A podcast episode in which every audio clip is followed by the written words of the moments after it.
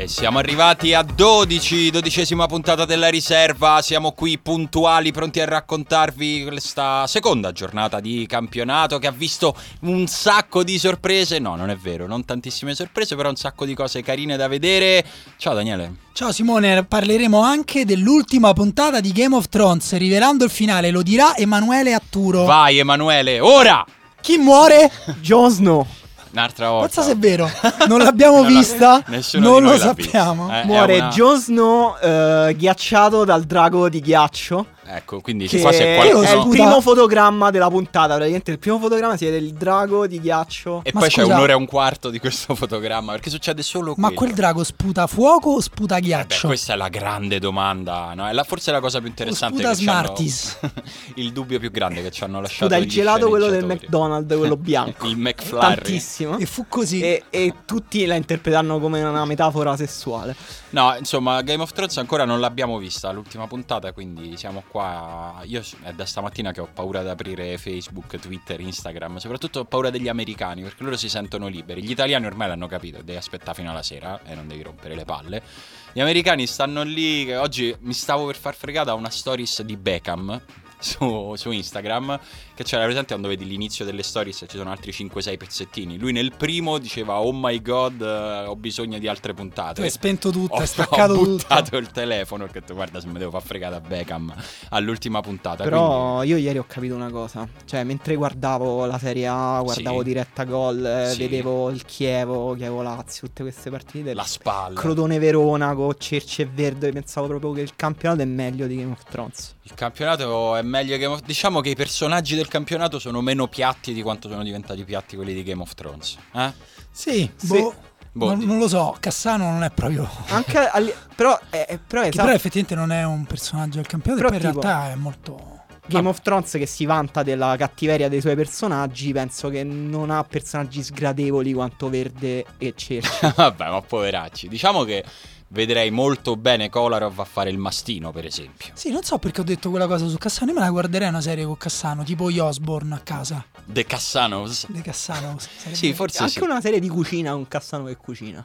Sì, ammesso Mm, che lo sappia se- fare. Vabbè, secondo me se non è lo sa fare. capacissimo. Forse, se- forse fa ridere perché non è capacissimo. Non lo so, mo glielo proponiamo. Da- appena finiamo la registrazione, chiamiamo Antonio Cassano e vediamo che ne pensa di questo geniale format. Comunque a livello di trama, invece, il campionato sembra più scontato di Game of Thrones nelle Sì. ultime puntate. Questo è quello un po' che stanno dicendo. No, non lo dico io. È tra virgolette. Come faccio il segno tra virgolette nel podcast? Eh, non lo, lo dici. Non abbiamo un suono. No, non c'è un modo. Ecco, Mm, belli questi effetti Bellissimo. sonori a cura di Emanuele Atturo. Comunque è quello un po' che stanno dicendo, no? Nel senso, ah beh, allora quindi lì davanti vincono tutte. Sì, c'è questo racconto un po' piatto del fatto che le squadre dalle quali ci si aspettava un, un avvio importante lo hanno fatto sostanzialmente tutte tranne la Roma, di tutte le altre sono a, a sei punti e sembra già tutto incanalato verso un campionato spaccato tra le prime che vincono bene, le, le altre che, che faticano, che si rubano punti tra di loro. Eh, in realtà, se insomma, come Emanuele, ieri, ieri sera immagino tutta Italia era davanti a diretta gol perché sono ancora, ancora quei primi giorni nei quali intanto ci sono ancora un po' di partite in contemporanea, poi piano piano lo spezzatino ce le toglierà una ad una e poi ancora hai fame di calcio, quindi ti guardi qualsiasi cosa. Ieri sera eravamo tutti davanti a diretta gol, io ogni tanto scanalavo anche, andavo sui campi che mi interessavano un po' di più e direi, non so se siete d'accordo, che c'è forse un po' uno scarto tra il racconto che viene fatto oggi e quello che è successo sui campi. Penso per esempio a Milano dove il Cagliari gliel'ha fatta sudare questa, questa vittoria al Milan. Sì, sono molto d'accordo. E, mh, volevo introdurre però due novità che ci siamo fatti Attenzione. prendere dalla cosa di Game of Thrones. Che se tutto va bene, cioè se non ci sono stati incidenti fisici a una delle nostre persone, eh, voi state ascoltando questo podcast eh, preferibilmente martedì. Sì, martedì dopo pranzo. best before martedì sera. eh. Perché grazie ai fondi di Emanuele Atturo, Ah, oggi chi paga? Io, sempre io. Ah, sempre te, ma sai che preferivo quando avevamo dei finanziatori da- dalla, dalla della bella notizia, Ema. Vai Ema, dacci sta bella notizia. Niente, si è frizzato Emanuele, non vuole, più, non vuole più dirci qual è la bella notizia, però pre- piano piano la scopriremo. Che saremo online tutti i martedì. Ah, abbiamo, questa. abbiamo deciso di mandato fare- nel Chi l'ha panico. decisa questa cosa, scusate? Eh, noi veramente ti abbiamo mandato una mail con un bo- e tu ci hai anche fatto un bonifico, Ti quindi inizia a pensare che non siete che ci dai soldi. Devo contare tutti i bonifici che faccio. Eh, effettivamente non è facile stargli dietro. Comunque. Comunque, tornando a Milan-Cagliari, alla fine il Milan l'ha vinta con una punizione. Cioè, nel senso, questo qua è il dato, oltre al fatto che il Cagliari ha giocato e ha dimostrato un- una organizzazione di gioco superiore alle attese e io non so se la partita di ieri, questo probabilmente lo scopriremo nelle prossime settimane, se dice più del Milan o del Cagliari quello che abbiamo visto ieri a San Siro. Secondo me il Milan eh, ieri ha mostrato dei problemi, ha mostrato anche dei pregi perché poi ha svoltato la partita con eh, una punizione di Suso e aveva trovato l'1-0 con un'altra grande giocata di Suso, però con- cioè, ha, ha dimostrato di avere delle individualità che fanno la differenza anche in una partita complicata, che il Cagliari però aveva ben giocato. Eh, perché in questo racconto che dicevi tu che si fa, eh, si pensa che- e che si fa secondo me anche con un po' di sollievo perché Sì. quel momento in cui c'era, esisteva quell'aristocrazia calcistica in Italia in cui c'erano 6-7 squadre che spaccavano in due il campionato, era quello in cui vincevamo di più. Quindi magari anche a ragione si, si racconta questa storia con sollievo. E, però è vero che invece molte squadre in Serie A hanno un'organizzazione di gioco con cui compensano in parte la eh, mancanza di qualità. Il Cagliari l'anno scorso che aveva una, una delle fasi difensive più disastrose della Serie A, poi ha chiamato le grottaglie a sistemare la fase difensiva, ha fatto degli aggiustamenti. Quest'anno ha cambiato anche leggermente modulo e sembra aver trovato una quadratura eh, diversa che con questo rombo ha messo molto in difficoltà il Milan, soprattutto nella costruzione e nell'uscita palla, no? Sì, esatto, questo infatti le- si scontrano le due cose, no? Cioè, da una parte l'organizzazione di squadre che eh, tendiamo in Italia per qualche oscura ragione a sottovalutare, a non dare i meriti, diciamo, alle squadre medio-piccole, ehm, e dall'altra invece si è scontrato un po' con i limiti anche di una squadra ben costruita, perché noi lo abbiamo detto, il Milan non ha preso giocatori a casa, ha costruito una bella rosa, eh, però ci vuole tempo anche per arrivare a un gioco, ad esempio, come ha sottolineato Emanuele, il eh, 4-4-2 con il rombo, 4-3-1-2 che si preferisca eh, del Cagliari ha messo in grande difficoltà l'uscita del pallone del Milan che eh, giocava eh, diciamo con la coppia che si è eh, Montolivo su una linea e Cialanoglu un po' spostato sull'altra. Poi ogni tanto era il 4-3-3 che piace a Montella scivolava a volte in un 4-2-4 a volte in 4-2-2-2 4-2-3-1 a seconda appunto della posizione che prendevano Cialanoglu e Suso che viene molto dentro al campo. Con Borini giocatore sorprendentemente importante per il Milan Sorprendentemente utile, direi. Sì, se- utile, ma anche proprio eh, appunto proprio in questi piccoli cambi, sì. no? Sa quando stare largo, quando andare dentro, con Cutrone che è riuscito a sfruttare, insomma. Cutrone a me viene da ridere, cioè sono contento per lui. Io non riesco a non avere una naturale simpatia per queste storie, anche quando succedono a squadre e probabilmente la pagherò come tifoso poi la bravura di Cutrone, perché insomma è uno che porterà punti al Milan, però che bello, cioè sto ragazzo è proprio Sì. soprattutto nell'anno più improbabile, no? Se fosse successo negli anni scorsi che un primavera si prende il Milan, avresti detto vabbè, ci sta, il Milan si sta un po' barcamenando, sono due anni che aspettiamo sto closing. Quest'anno che il Milan fa- inizia a fare un mercato pazzo, gioca titolare il diciottenne. non dire, 19enne. non dire mercato pazzo, un mercato estremamente Mercato- ben Hai ragione, se no poi non parlano più con noi, tutte le coperture finanziarie. Esatto, se no poi si offendono come con Sky. E- però in quest'anno era veramente il meno probabile per un, per un primavera per prendersi un posto da titolare. Poi sicuramente non ce Sì, l'avrà è pa- per tutto l'anno. eh, però adesso gioca a Cutrone. È Sì, paradossale. gioca molto bene, fa dei movimenti da punta abbastanza classica, ma li fa benissimo. Oltre al gol in cui si muove benissimo dietro al difensore in avanzamento, che quello è un cross difficilmente marcabile, quello è un movimento difficilmente marcabile. È un movimento un po' alla Callejon quello. andare, andarsene dietro, dietro il difensore così, però dall'altra parte. Poi Sì. taglia pure benissimo sul primo palo. eh, anche su un calcio piazzato fa una spizzata mezza di tacco. Pos- che- Possiamo dire cosa significa spizzata al resto del mondo? A nord di Viterbo. S- Scusate, è un- è una, una palla, un calcio di punizione tesa, è una palla toccata, Appena sfiorata. deviata, deviata leggermente verso la porta. Sai che in realtà mi sono, eh, tempo fa mi sono posto il problema e sono andato a guardare l'origine della parola e non, non- non è chiaro. Non esiste. C'è in una poesia di Trilussa, però, si parla, grande poeta romano di non so, secoli passati, eh, in cui parlava di gradini spizzati, che appunto significa quegli angoli. Esatto, esatto. Comunque, spizzati a Roma si usa anche quando guardi qualcuno che ti piace. Però di sfuggita. spizzato, Però eh? di sfuggita è qualcosa Esatto. di non pieno. Quindi, per esempio, in questo caso significa che hai colpito la palla in maniera non piena, l'hai sfiorata. E, E questo era l'angolo dell'etimologia a cura di Daniele Manusi. molto- sì, beh, spero, di port- spero che un giorno il romano sarà ancora di più la lingua ufficiale Sì, Milan siamo ancora più antipatici. Per tornare invece al Milan, mi Sì. è sembrato un po' in difficoltà invece il centrocampo del Milan. Eh, Cialanoglu è stato tolto da Montella a un certo punto, non si capiva se, era, se aveva più problemi tattici perché comunque ricordiamo che è un giocatore che ha giocato trequartista o ala tutta la carriera, adesso è stato adattato mezzala, aveva fatto anche bene sinceramente nel precampionato come mezzala.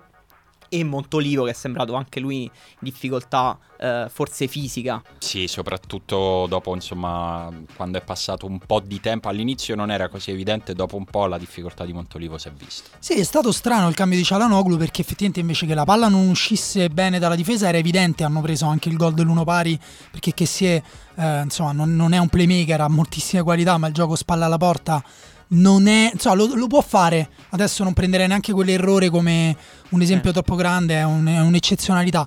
Però, ripeto, è un giocatore come Biglia in panchina, ha fatto secondo me più che bene a metterlo, però mi sono stupito francamente dell'avanzamento di Montolivo eh, al posto di Cialanoglu. È vero che Montella a fine partita ha sottolineato come questa fosse l'ultima eh, partita di un miniciclo eh, di sei che comunque effettivamente ha, fa- ha potuto affaticare insomma il Inizia a Milan. pesare, soprattutto in questo momento della stagione. Quindi la pausa arriva anche bene per loro. Stra e- benedetta per, per Sì, loro. devono recuperare anche Bonaventura che magari invece giocherà lui mezzala al posto di Cialanoglu, anche se invece no, è stato col turco a centrocampo nel, nel precampionato, quindi è un po' da vedere questa Però è, situazione. è vero che il gioco del Milan sembra destinato a svolgersi sulle fasce, eh, su Uso, Borini, eh, chi per loro, magari passando per il centro all'inizio, però Conti anche, anche Conti de- sì, è, Rodriguez. è già è uno dei giocatori insomma, nettamente più in forma e il livello tecnico del Milan, il tasso tecnico è alto.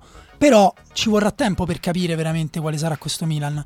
E a a- proposito di conti, non so se avete fatto caso nelle prime due partite dell'Atalanta quanto è mancato conti all'Atalanta, nel senso che si sono ri- verificate praticamente due volte, si è verificata praticamente due volte la stessa situazione con una palla messa lì pronta per l'inserimento del terzino destro che sale, arriva e la butta dentro e però il terzino destro non la butta dentro, no?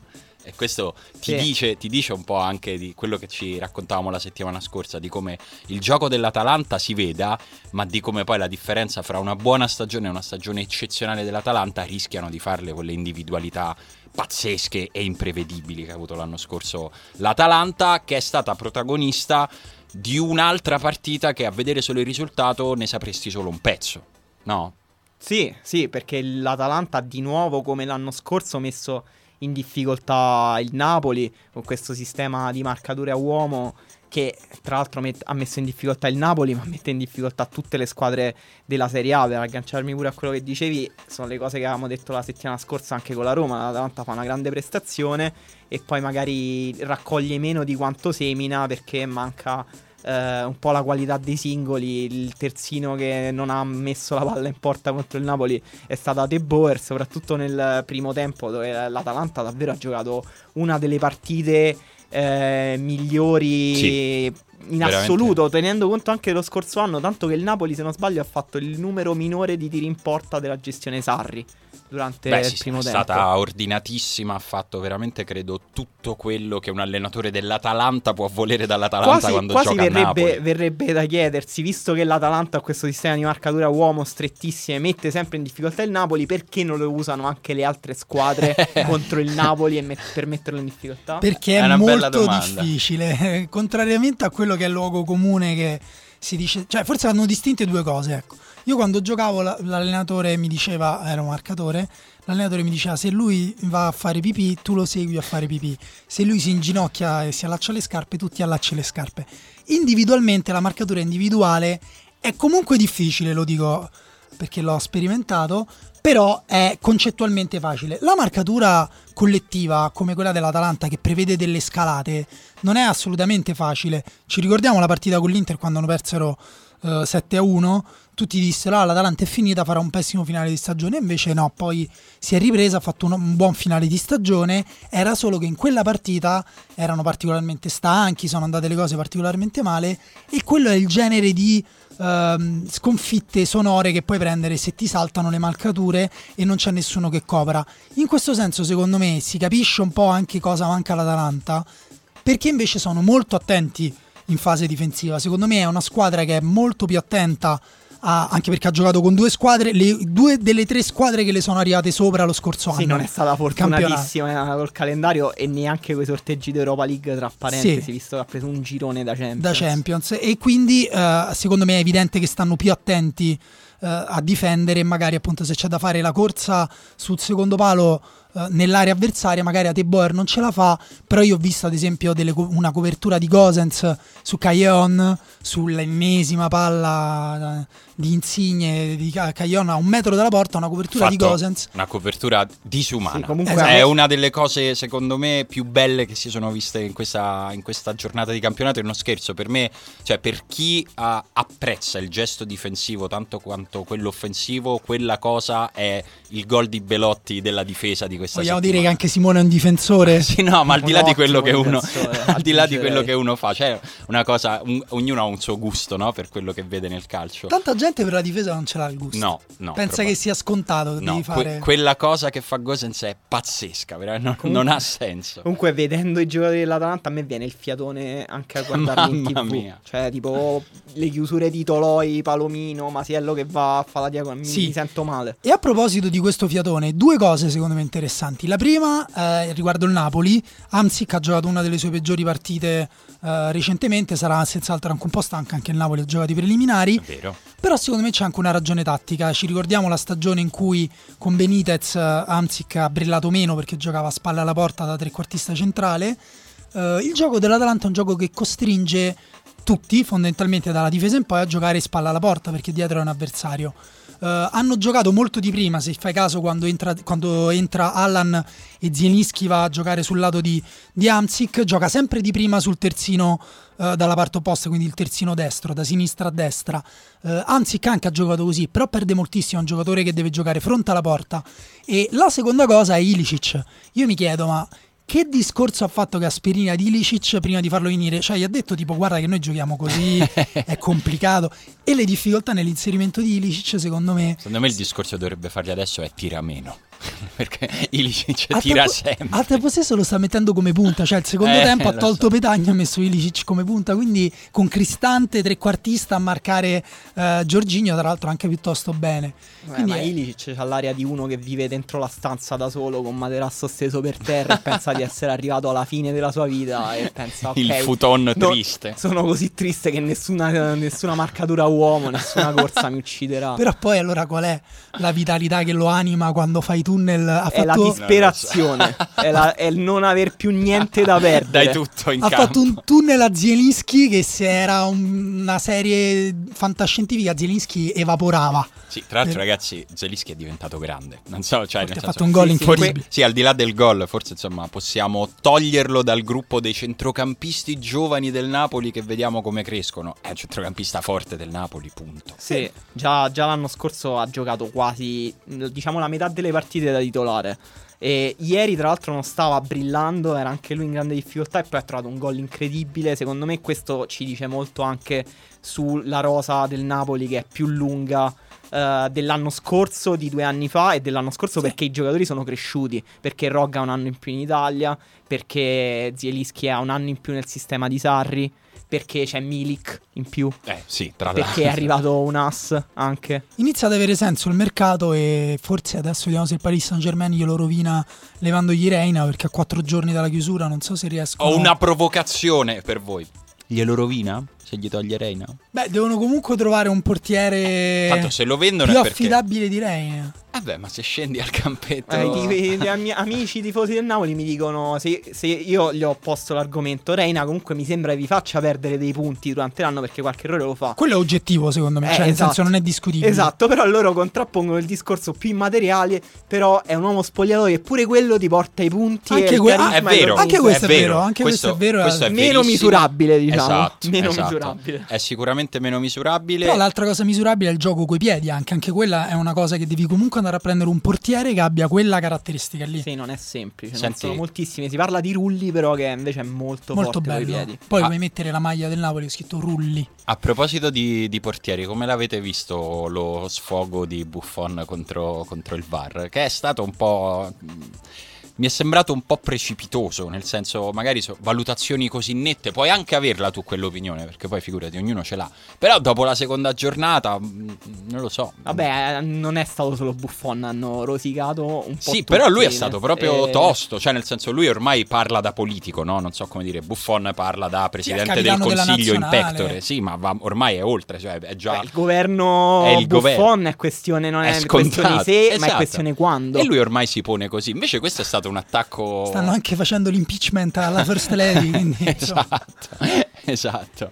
Eh, Non lo so, però eh, secondo me c'entra molto il gusto della polemica in Italia che legittima anche certe dichiarazioni e legittima il fatto che Buffon eh, se eh, vuole fare una dichiarazione forte contro qualcosa troverà sempre un appiglio. Sì, una sponda la qualcuno. trova perché... Eh, anche Di Francesco si è lamentato del VAR, così non mi piace. Tra l'altro mm, ha detto al- altre dichiarazioni un po' discutibili. Tipo ha detto se adesso che sto alla Roma mi aspettavo più attenzione da parte degli arbitri. Sì, che già di per sé è un presupposto sbagliato. Sì, Proprio- no, nel senso dici tutti dovrebbero avere la stessa attenzione da parte, da parte degli arbitri, però magari uno guardando come succedono le cose in Serie A dici Sì, almeno mo Secondo non- me, sì, dopo la prima giornata ci diciamo tutti: ok, il VAR ha eliminato le polemiche. eh, in Serie A perché l'avevamo tutte digerite più serenamente e invece le zone grigie si trovano se- perché comunque la discrezionalità dell'arbitro sul VAR è forte, l'abbiamo visto Sì. nella situazione di Roma-Inter in cui l'arbitro ha deciso semplicemente di non intervenire col VAR in una Guarda, situazione Io dico due cose. La federazione tanto ha detto che qualsiasi cosa succeda andrà avanti, quindi eh, questo è anche uno di quei casi in cui eh, pick your battle, cioè scegli la polemica pure che vuoi fare. Certo. Siete sicuri che volete fare tutto l'anno la polemica ai VAR, tutto l'anno andare a fare la moviola alla moviola? Perché poi il paradosso Sì, è un no, no, la il piano della polemica si è spostato, no? Ce n'è molta meno in campo e molta di Esatto. più dopo. Però dico anche un'altra cosa, io come non so se lo sapete, magari gli ascoltatori non lo sanno perché la mia neutralità e oggettività a volte è, è- troppo alta, però io sono un tifoso della Roma e ehm, cioè diciamo così, moderato, no? Allora, guardavo Roma Inter e mi sono trovato a protestare eh, dopo la cosa di- L'episodio di Skriniar su Perotti. Esatto, ma dieci minuti dopo, cioè facevo, ma adesso, adesso arriva la VAR, Ade- adesso, adesso il Adesso VAR, succede. adesso lo fermano. E poi dopo un po' ho iniziato a fare, perché non l'hanno fatto? Perché non hanno scelto il rigore? E poi mi sono reso conto, ho detto, ma io quel rigore là non avrei protestato se l'arbitro non l'avesse dato, perché effettivamente puoi non vederlo, poi...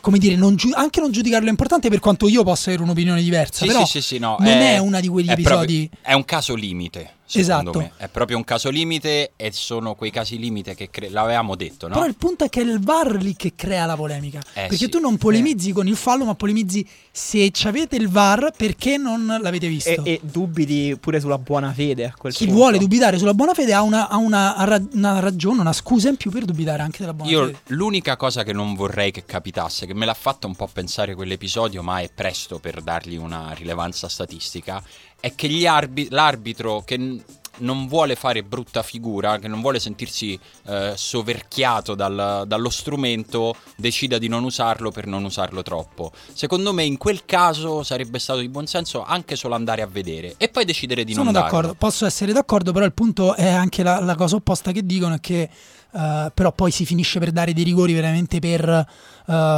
t- tre rigori a partita, cioè effettivamente sì, no, sono però quello che tante dico io le partite, anche, se, anche il gol del la, Benevento anche annullato. la statistica uh, di queste due giornate mostra che sono stati lo, è stato lo stesso numero di rigori delle prime due giornate dello scorso però anno. c'è anche il gol del Benevento annullato, cioè il VAR sì, è stato vari, è molto, decisivo è stato molto un... protagonista. Ieri in Spalludinese c'è, sì. stato, c'è stato un gol ehm, convalidato tramite VAR un e, rigore e poi un rigore alla fine. sì Quindi, sì, eh, però un uso e, e corretto. semplici, eh. l'alle- sì, sì, correttissimo. E semplici. L'allenatore della spalla, che, della spalla stava impazzendo alla fine quando gli hanno dato il rigore contro. Non sapeva se in- arrabbiarsi o no, perché prima aveva ricevuto un favore dal VAR e dopo no. Secondo me, comunque, la polemica più. Più invece più pretestuosa è stata sull'episodio eh, della Juventus perché ci si lamentava del fatto che il fuorigioco precedente avrebbe dovuto invalidare Sì. il fallo successivo che è contro invece il regolamento del VAR che dice che è sempre l'episodio appena precedente a quello decisivo, no? Sì, sì, no, eh, io credo che in questo momento gli arbitri de- debbano forzarsi un po' di fare un, un favore alla causa, di, di usarlo, secondo me, eh, ritornando all'episodio di Roma, che però è perché è un episodio, secondo me, è proprio che è stato il, caso più limite di queste due giornate. Nel dubbio vai a vedere e fai vedere che usi lo strumento, anche per eh, equità di giudizio percepita, no? Poi piano piano si arriverà, secondo me, a- ad un utilizzo giusto. Però adesso per dare anche all'esterno l'impressione che allo strumento ci si appoggia nel dubbio, tu lo guardi e poi magari ti tieni, hai già deciso che non è rigore e non lo dai. Sono, guarda, sembra, sono d'accordo e sembra che non abbiamo imparato dalla nostra storia. Immaginati il VAR con lo scontro Ronaldo-Giuliano. Eh, per quello è rigore. Eh, per me no. no, non, me- non- è la mia. eh, fai il suono delle virgolette? Per me no. Schifo ok, nel senso ci sarà sempre qualcuno che dirà di no. Sì. Cioè, che- che- come li convinci? Cioè, che cosa fai? Secondo- Non- ah, mettiamola così. Secondo me, se si sa che lo hai rivisto, è più difficile non darlo quel rigore. Mettiamola così. Secondo me, una, una parte se di. pensi che lo sia. Sì. eh, E se, e se l'arbitro è uno di quelli. Ma mettiamo, ci sono anche dei rigori in cui il 20% delle, delle persone pensano in netta minoranza. L'arbitro è uno di quelli. Che vogliamo fare? Guerra eh, no, no. Eh, tanto quello, quello non te lo togli mai. Poi, insomma, speriamo anche di non ricapitare in un ventennio nel quale c'è Moggi nel calcio italiano. Quello aiuta anche a non avere sospetti sulla classe arbitrale. Ci dissociamo perché Moggi è uno dei finanziatori principali dei pranzi e delle cene di Emanuele Atturo. Mi fate E degli vomitare. agenti Ma- di scicca. Emanuele ha degli sbaglio. sponsor per tutto. Lui quando va a pranzo parla sempre di Moggi. Senti, mi fate così schifo che voglio andare in pausa prima di continuare il nostro discorso.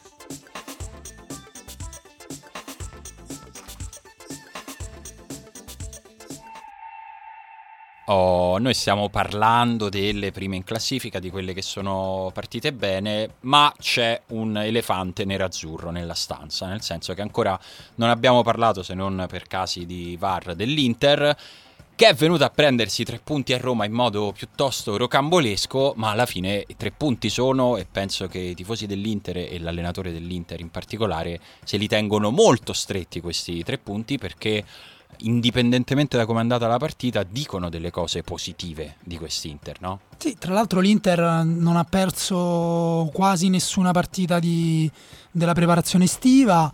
eh, inizia il campionato, prende sei punti, tra cui appunto i tre dell'Olimpico, che insomma non era scontato e anche la partita insomma è stata... Diciamo non era scontato fino al sessantesimo. neanche. No, ed è stato però sorprendente che la squadra eh, che, che è riusci- che è uscita alla distanza, che è rimasta solida, che ha sempre creduto nelle proprie possibilità, sia stata l'Inter e non la Roma.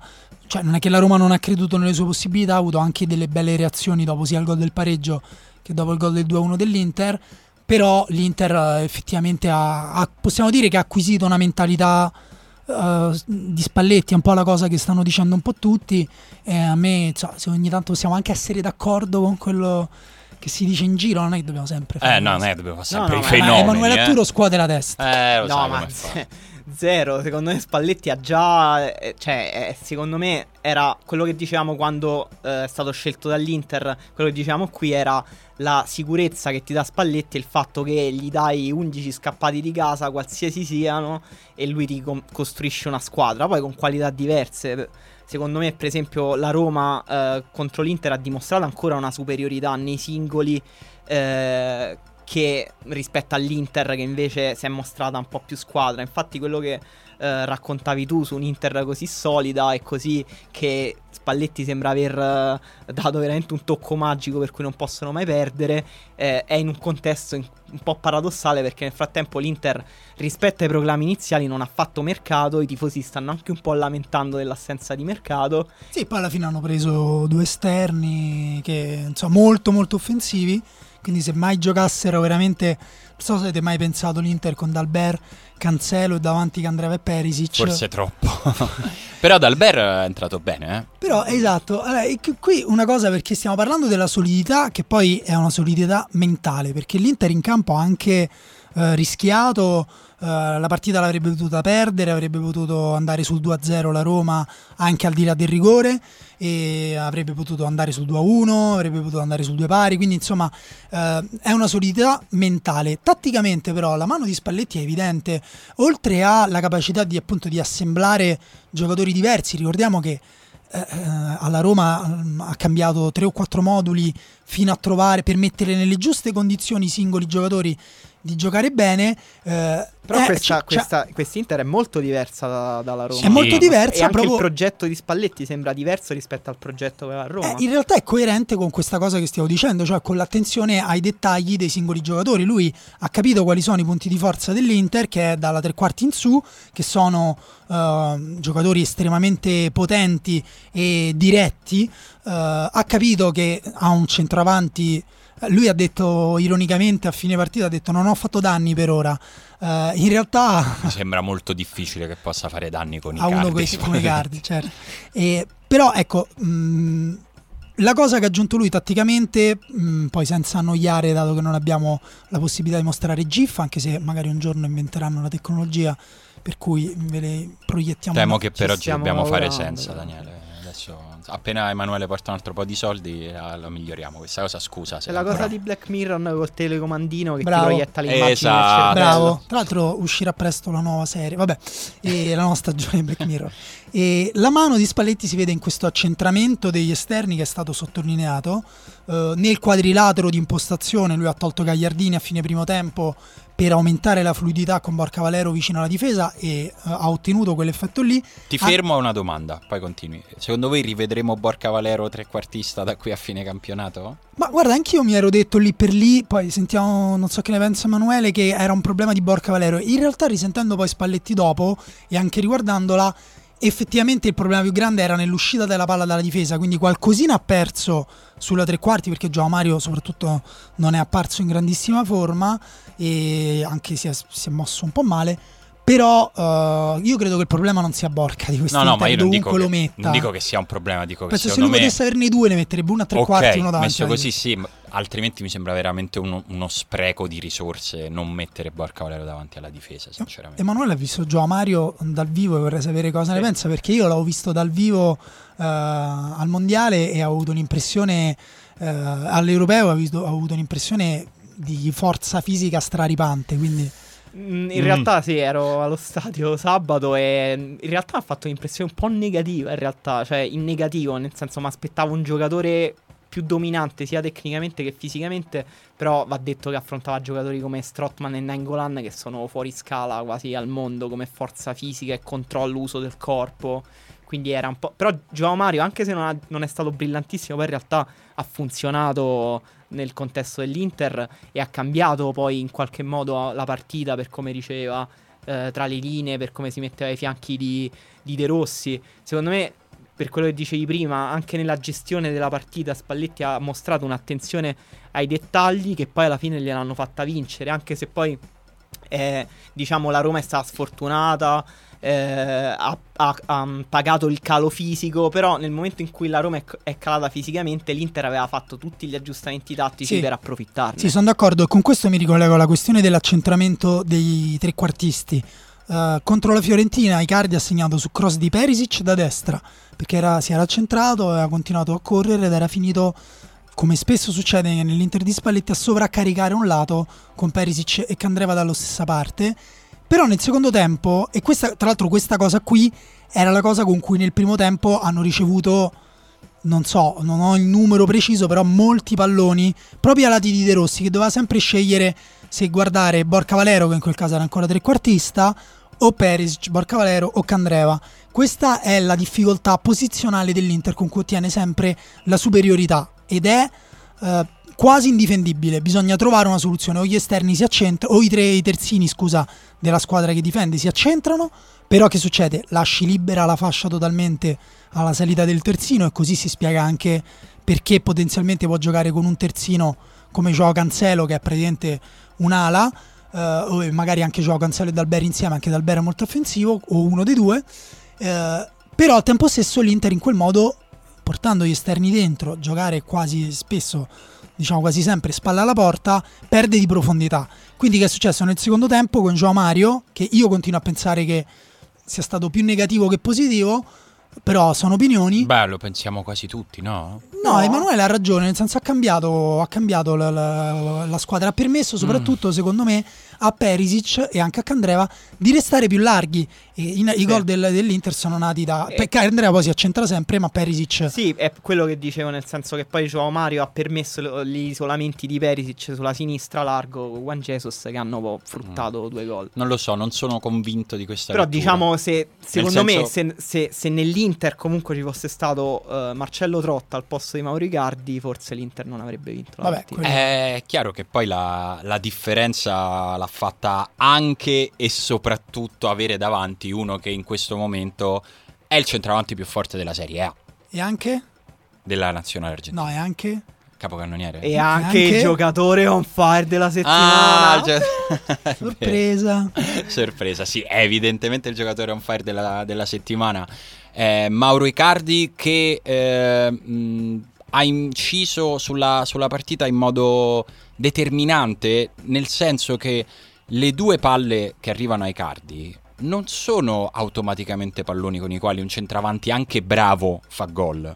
Eh, nel senso che si è parlato molto di come la difesa della Roma sia stata lacunosa e abbia permesso di far, eh, di far arrivare quei, quei palloni ai cardi. Detto ciò, se pensiamo al primo gol, e alla rapidità d'esecuzione di Cardi, perché poi è quello che in entrambe le circostanze ha colpito, perché sono stati tiri secchi, insomma abbastanza precisi, ma non è quello che fa la differenza in quella circostanza. In quella circostanza fa la differenza il fatto che Icardi ci metta un secondo dal momento in cui controlla la palla e credo in entrambi i casi senza guardare la porta, senza guardare il portiere, lui tira e, e ehm, nella Roma stava giocando, il portiere della Roma è Allison, che stava giocando una buona partita. Nel primo tempo fa una gran parata, tra l'altro, proprio sui cardi, che si apprezza soprattutto dal replay posteriore perché si vede che lui la palla la vede veramente all'ultimo momento.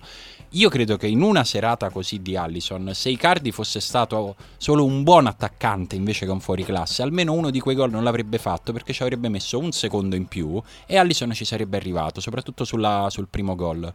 Il punto è che Icardi non dà il tempo al portiere neanche di posizionarsi per provare a farla la parata, perché sì. in questo momento ha delle sinapsi, che, ha una rapidità di pensiero e di esecuzione che quasi coincidono. Sì, il, soprattutto il primo gol è quello straordinario perché con la palla Candreva eh, sulla tre quarti, poi Candreva eh, dà una, un filtrante che prende tutti in contropiede. Anche perché... Cardi, se ci fai caso, ha sì, un esatto. attimo di esitazione. Manolas, sì, Manolas è preso in contropiede. Fazio stava uscendo e ha liberato su Candreva e ha liberato lo spazio per Icardi che però non se l'aspettava, è preso in controtempo. No, Icardi lì aveva solo fatto il taglio a portare via la difesa. Esatto, viene preso in controtempo e a quel punto deve completamente riorganizzarsi mentalmente e anche il senso spazio-temporale di dov'era e tira quasi cadendo e però ha pensato benissimo che tipo di conclusione fare col sì. collo tenendola bassa sul e primo palo e... in anticipo.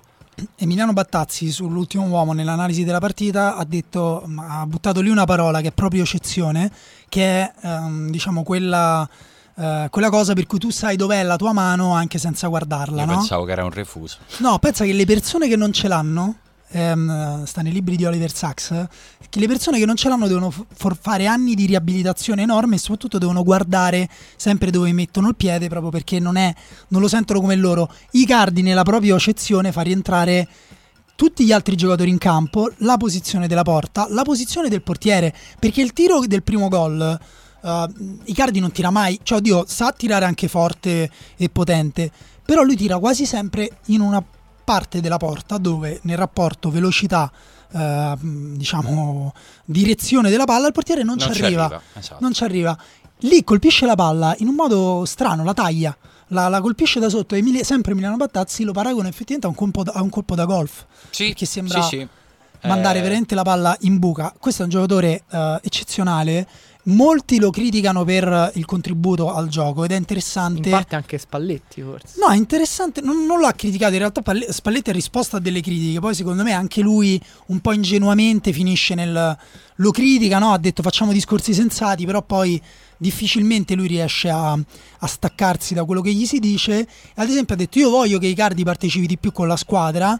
E qui secondo me ha svelato una cosa interessante sui Cardi e sull'Inter. Ha detto: Io voglio che quando la squadra difende nell'area i Cardi stia a 10 metri, che la squadra risalga con la trama di gioco, che si arrivi nell'area avversaria con la trama di gioco e con la difesa puntata eh, a centrocampo. Ecco.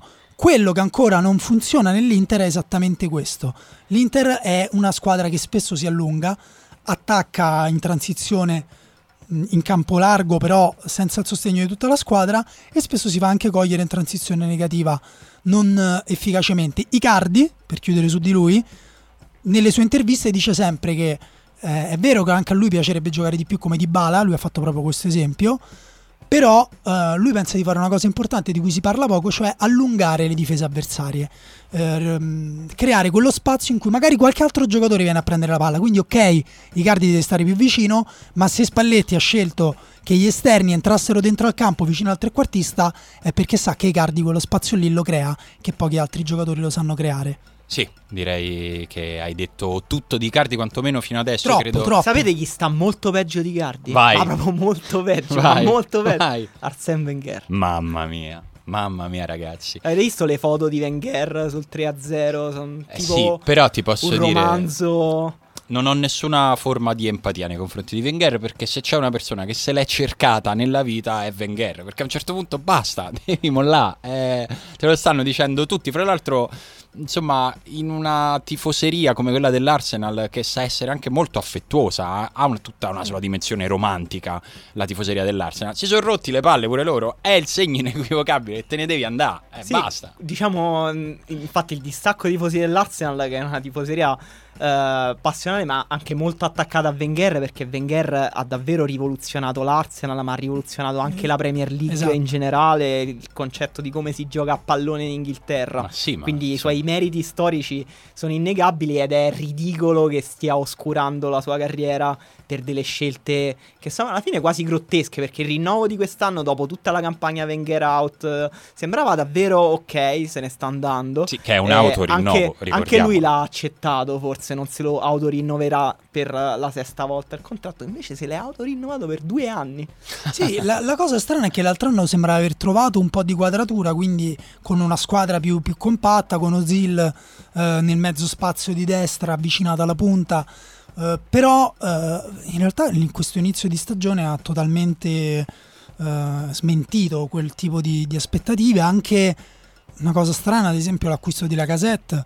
Ragazzi, che- ieri c'erano la casetta e Giroud, e Giroud comple- contemporaneamente in panchina. Anche mi stava Mustafi. esplodendo una vena. anche Mustafi, ma eh, la, la, la Casette, cioè sta facendo la panchina a Welbeck senza che Welbeck abbia fatto niente di straordinario. Perché a Wenger piace così tanto Welbeck? Dicono per i tagli dentro l'area che lui fa verso la porta, in effetti li fa, però... Eh, non- però se poi non segni manco con le mani, i tagli dentro Vabbè, l'area... Io voglio dire, ma quanto ci metti a dire alla casetta, guarda, quando stiamo con Fai un 15 taglio giocatori dentro dentro, l'area. l'area, Eh, fai questo sì. movimento qui. Un giocatore che è la casetta che ha segnato 30 gol l'anno scorso, che ha segnato tipo 100 gol in carriera, non mi sembra. Mi sembra, Esatto. ti posso dire, mi sembra volgare parlare di quanto è forte la casetta. Poi guardando anche le prime dovrebbe partite giocare. dell'Arsenal, quello che non funzionava di la casetta era il gioco fuori dall'area, non dentro l'area, quindi non lo so. Vogliamo Ma fare un breve altre- elenco di confusioni dell'Arsenal, questo bre- brevissimo elenco. Ok, E siamo ancora ad agosto, eh? La- le formazioni che cambiano ogni giornata e che sembravano impostate, per esempio, per far giocare Oxlade Chamberlain titolare esterno del centro E tu dici, ma allora ci punta forte per Oxlade- tutto l'anno. No, l'ha venduto oggi, oggi che registriamo, tipo prima di entrare qua abbiamo scoperto che Wenger ha venduto a 35 milioni di sterline Oxlade Chamberlain al Chelsea.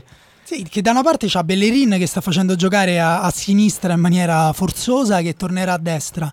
Però resta il buco dall'altra parte, a meno che Nacio Monreal lo sta utilizzando come centrale sinistro. Magari Nacio, che non è un, un giocatore che so, io non, non adoro, eh, però è un grande mestierante, probabilmente tornerà a fare le- le- l'esterno sinistro eh, di un centrocampo a 5, però chiaramente perdi tanto in velocità Il rapidità. centrocampo a 5 che contro il Liverpool eh, non è esistito, è stato completamente trapassato da una parte all'altra da giocatori col motorino.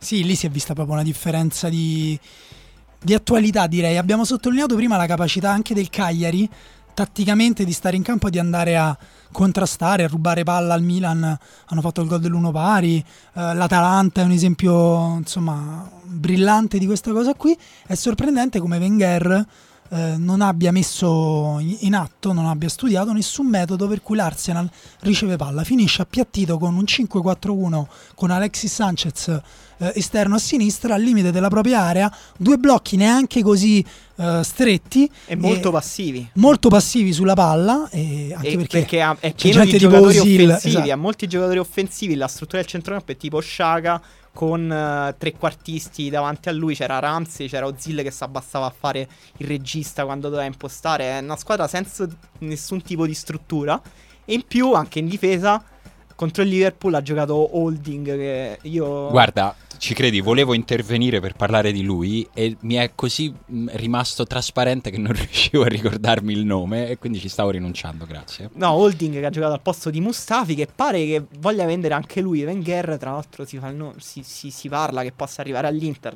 Sarebbe un grandissimo rinforzo, secondo me, per l'Inter. Una grossissima Sì, eh? perdita per l'Arsenal. Che Mustafi magari non ha giocato. Ah, Mustafi, pensavo Holding, pensavo dove, no, no. dove lo faresti giocare nell'Inter Mustafi? Eh, cen- cen- io penso eh, centrale di sinistra. Quindi Mustafi Skriniar coppia centrale. Ma anche Mustafi Miranda, dai. Dai, Mustafi Skriniar, Miranda. sinceramente, non mi ha fatto una grandissima impressione contro la Roma, nonostante ne riconosca tutti i grandissimi pregi. Fa Sì. ancora in tempo a farcela, una buona impressione ancora però. No, i tifosi dell'Inter invece sono. Vabbè, ma i hanno tifosi- già fatto una statua. figo. No, ha fatto una grande, un grande prestagione con, mostrando anche un carattere. No, no, ma che sia un buon No, è un giocatore. giocatore poi tecnicamente in impostazione fortissimo, anche contro la Roma che è stato mh, abbastanza disastroso in difesa. Eh, contro la Roma in impostazione era il giocatore che sempre trovava eh, un centrocampista tra le linee, tra i nei mezzi spazi. Era Comunque, sempre lui a impostare. To- tornando all'Arsenal, sono problemi che vanno oltre Mustafi. E... Beh, sì, direi veramente problemi strutturali e le facce di Sanchez in panchina a fine gara sembravano fatte apposta per fare dei meme sull'Arsenal. Tra l'altro ieri girando, affogando nel dispiacere dei tifosi dell'Arsenal nel, nel dopo partita ho trovato un tweet che sembrava adatto tra l'altro anche ad altre squadre, senza fare nomi, ad altre tifoserie. C'era questo tifoso dell'Arsenal, adesso non ricordo precisamente le parole, ma che si poneva il dubbio che l'Arsenal fosse un esperimento sociologico per vedere dopo quale punto le persone si suicidano, capito? Sembrava proprio... e mi ha fatto molto ridere, mi ha fatto un po' insomma ridere amaro perché certe volte l'hanno pensata anche i romanisti queste cose, ma loro mi sembrano a un punto di disperazione e frustrazione forse anche oltre il nostro. Vedo che hai una cosa Molte- in mano. Sì, perché in realtà l'ho vista anch'io dopo che ieri me l'hai whatsappato e quindi ho detto, vabbè, magari ne parleremo. E eh, c'è in realtà un, un capitolo nel libro che ormai inizia a essere un po' datato, che si chiama Calcionomica di Simon Cooper e Stefan Zimanski, uscito per ISBN qualche anno fa, su proprio sul rapporto tra calcio e suicidio, perché si diceva sempre quando la squadra perde, in Brasile dopo i mondiali le persone si suicidano, addirittura in un libro adesso non vado neanche a cercare quale esattamente, c'era il racconto di un tifoso brasiliano che si era suicidato dopo che la squadra aveva vinto il mondiale perché era troppa l'emozione. Sì, all- all'inverso a me hanno raccontato che dopo la sconfitta contro la Germania, i mondiali hanno sparato i fuochi d'artificio perché era talmente incredibile quello che, quello che era successo che era un mondo alla rovescia che loro dovevano festeggiare. Il 7-1 stai dicendo, Stu- stupendo. 7-1 o 7-0, già ho dimenticato e 7 a confuso. 1.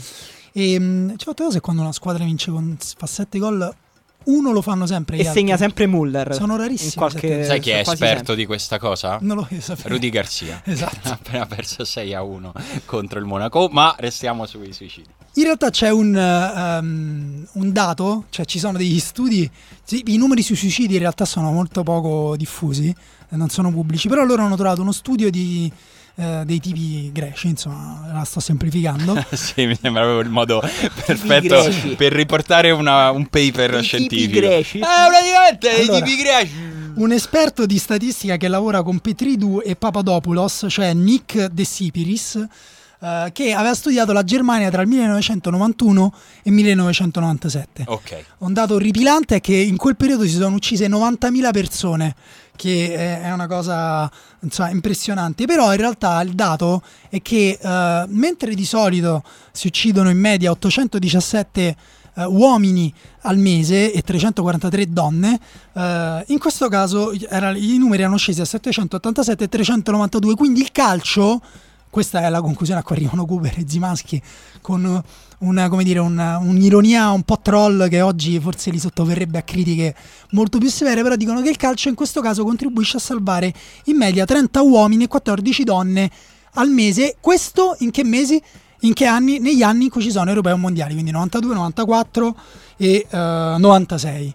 Eh, l'altro dato interessante è che non solo se la squadra vince, quindi finché la squadra vince, ma anche dopo l'eliminazione, l'effetto eh, del- di quel sentimento unificante che è il tifare per la propria nazionale, il tifare per la propria squadra in un traguardo importante, dura anche nei mesi dopo, la gente si suicida meno. Ventura, se bellissimo. ci stai ascoltando, Ecco. vedi che puoi fare contro la Spagna perché mi sembra abbastanza delicata la situazione. È molto, è molto delicata. Io, insomma, oggi girava, parlavo con amici e tutti quanti dicevano: Ma vedrai che con la Spagna ci vinci pure, ma poi perdi con Israele. Così, perché siamo fatti Bellissimo. così. Posso dare un consiglio a chi ci ascolta per chiudere il discorso sull'Arsenal? Andatevi a vedere un Tumblr che è dedicato alle foto in cui Wenger somiglia a un'aquila. Bene, Sono Sì, cercate questa cosa. sei ancora riuscito a trovare foto, Tumblr. Foto di Wenger che somiglia ad aquile. Ci vado adesso.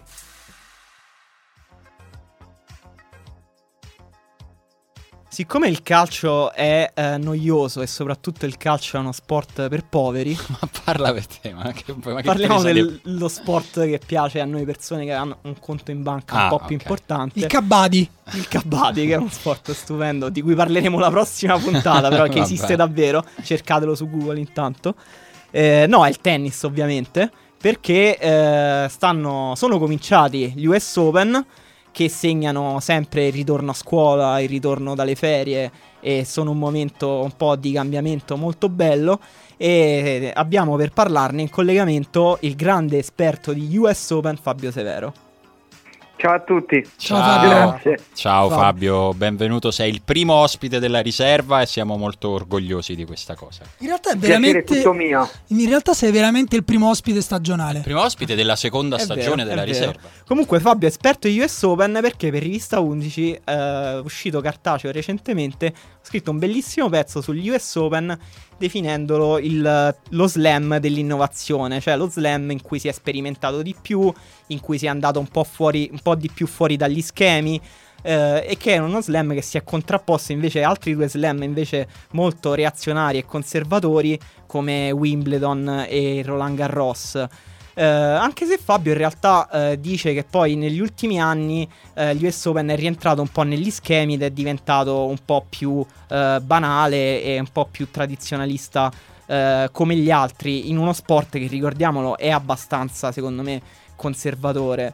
E volevo chiedere a Fabio se secondo lui è davvero così, cioè che il tennis sta eh, diventando sempre più conservatore con, con giocatori che per esempio davanti ai microfoni eh, sono sempre più cerimoniosi e formali, oppure se sta cambiando qualcosa e si andrà verso più una sperimentazione e se il tennis sta cambiando in realtà. Eh, aspetta, senso, del discorso della, della personalità, eh, delle personalità dei tennisti, sicuramente sì, è uno sport dove eh, diciamo l'istrionismo è limitato a pochissimi giocatori che in genere poi vengono chiusi nella- nella- nel personaggio del giovane eh, che ancora non sa cosa vuole, per cui i campioni parlano sempre come dei saggi, per cui quello è un discorso che è sicuramente uno sport che rispetto a anni in cui aveva eh, grandi personaggi eh, diciamo mediatici dove insomma gli umori venivano buttati messi in, in, prima linea sul campo non c'è più quel tipo di, di, tennis se non per alcuni. E poi c'è il discorso del, del tennis come spettacolo che è quello dove si stanno, si stanno cervellando per capire come renderlo più mediatico nel senso che per quello che è diciamo lo sport eh, come trasmissione televisiva, piattaforme online, oggi le soglie di attenzione che cambiano gli spettatori è uno sport lento e statico, per cui da quel punto di vista si stanno cercando di introdurre delle, delle variazioni, dei cambiamenti, qualcosa che possa velocizzare e nello specifico l'US Open ha fatto una cosa che gli altri slam non hanno voluto fare, e cioè che ha introdotto le qualificazioni maschili e femminili di quest'anno nei, nei tornei diciamo, junior e, e quelli su sedie a rotelle quindi non diciamo, i tabelloni principali, ma tutti questi altri eventi, ha introdotto delle regole nuove che sono per esempio il cosiddetto shot clock, che sarebbe il conto alla rovescia del tempo che passa fra un punto e l'altro, per ridurre tutte le, cose, le perdite di tempo, gli asciugamani, le, sì, che sono antitelevisivi. Le mutande spostate dal sedere, quelle cose esatto, disgustose che fanno. Le questa introduzione sperimentale nelle qualificazioni che si è appena, si è appena svolta. Scusate, questo, quindi. Questo, questo trial. Scusa, quindi e Nadal, cosa... Nadal smette di giocare quindi? Beh, prima che venga introdotto in tabelloni principali ce ne vorrà di tempo. Ah, ok. Si salva così, ok. È solo in questo momento nella, nella sperimentazione.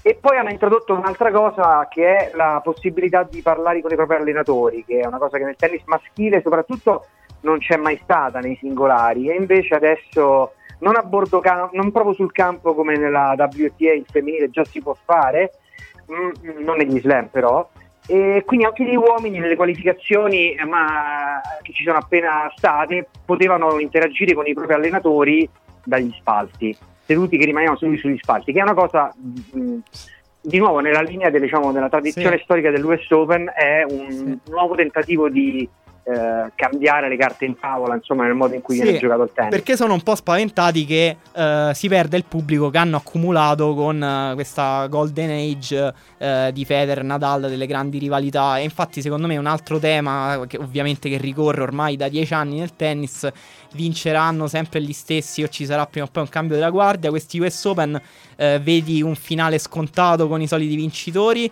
o pensi che si confermerà l'ultimissima tendenza degli ultimi tornei che, che hanno visto vincere eh, Dimitrov, Zverev, Kyrgios è arrivato in finale, sembra molto in forma. Ti aspetti un vincitore nuovo o saranno sempre gli stessi? L'US Open presenta una, presenta una, situazione senza precedenti, nel senso che eh, essendoci a metà dei, dei, Big Four, cioè eh, dei, oramai insomma, Big Four di un tempo,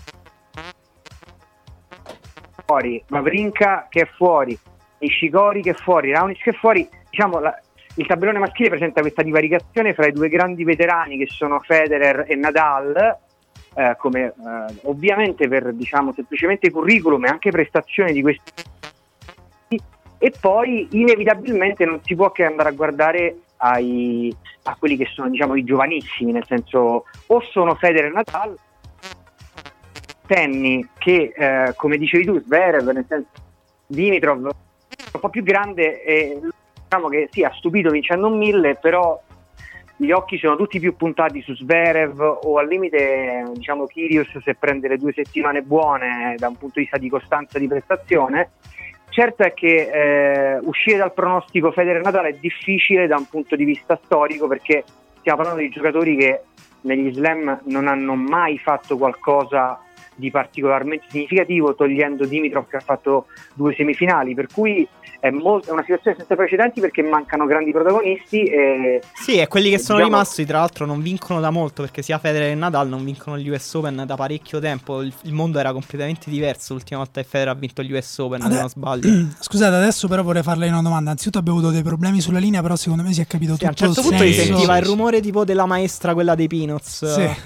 No, in realtà Fabio, tu sai che sei uno dei miei scrittori di tennis preferiti. Uh, l'altro, però lo sai chi è? Emanuele Atturo, che quindi non posso uh, fargliela fare a lui una domanda, quindi non gliel'ho detto, è un'imboscata. No, Emanuele ha scritto un pezzo su Federer dopo la vittoria a Roland Garros Sì.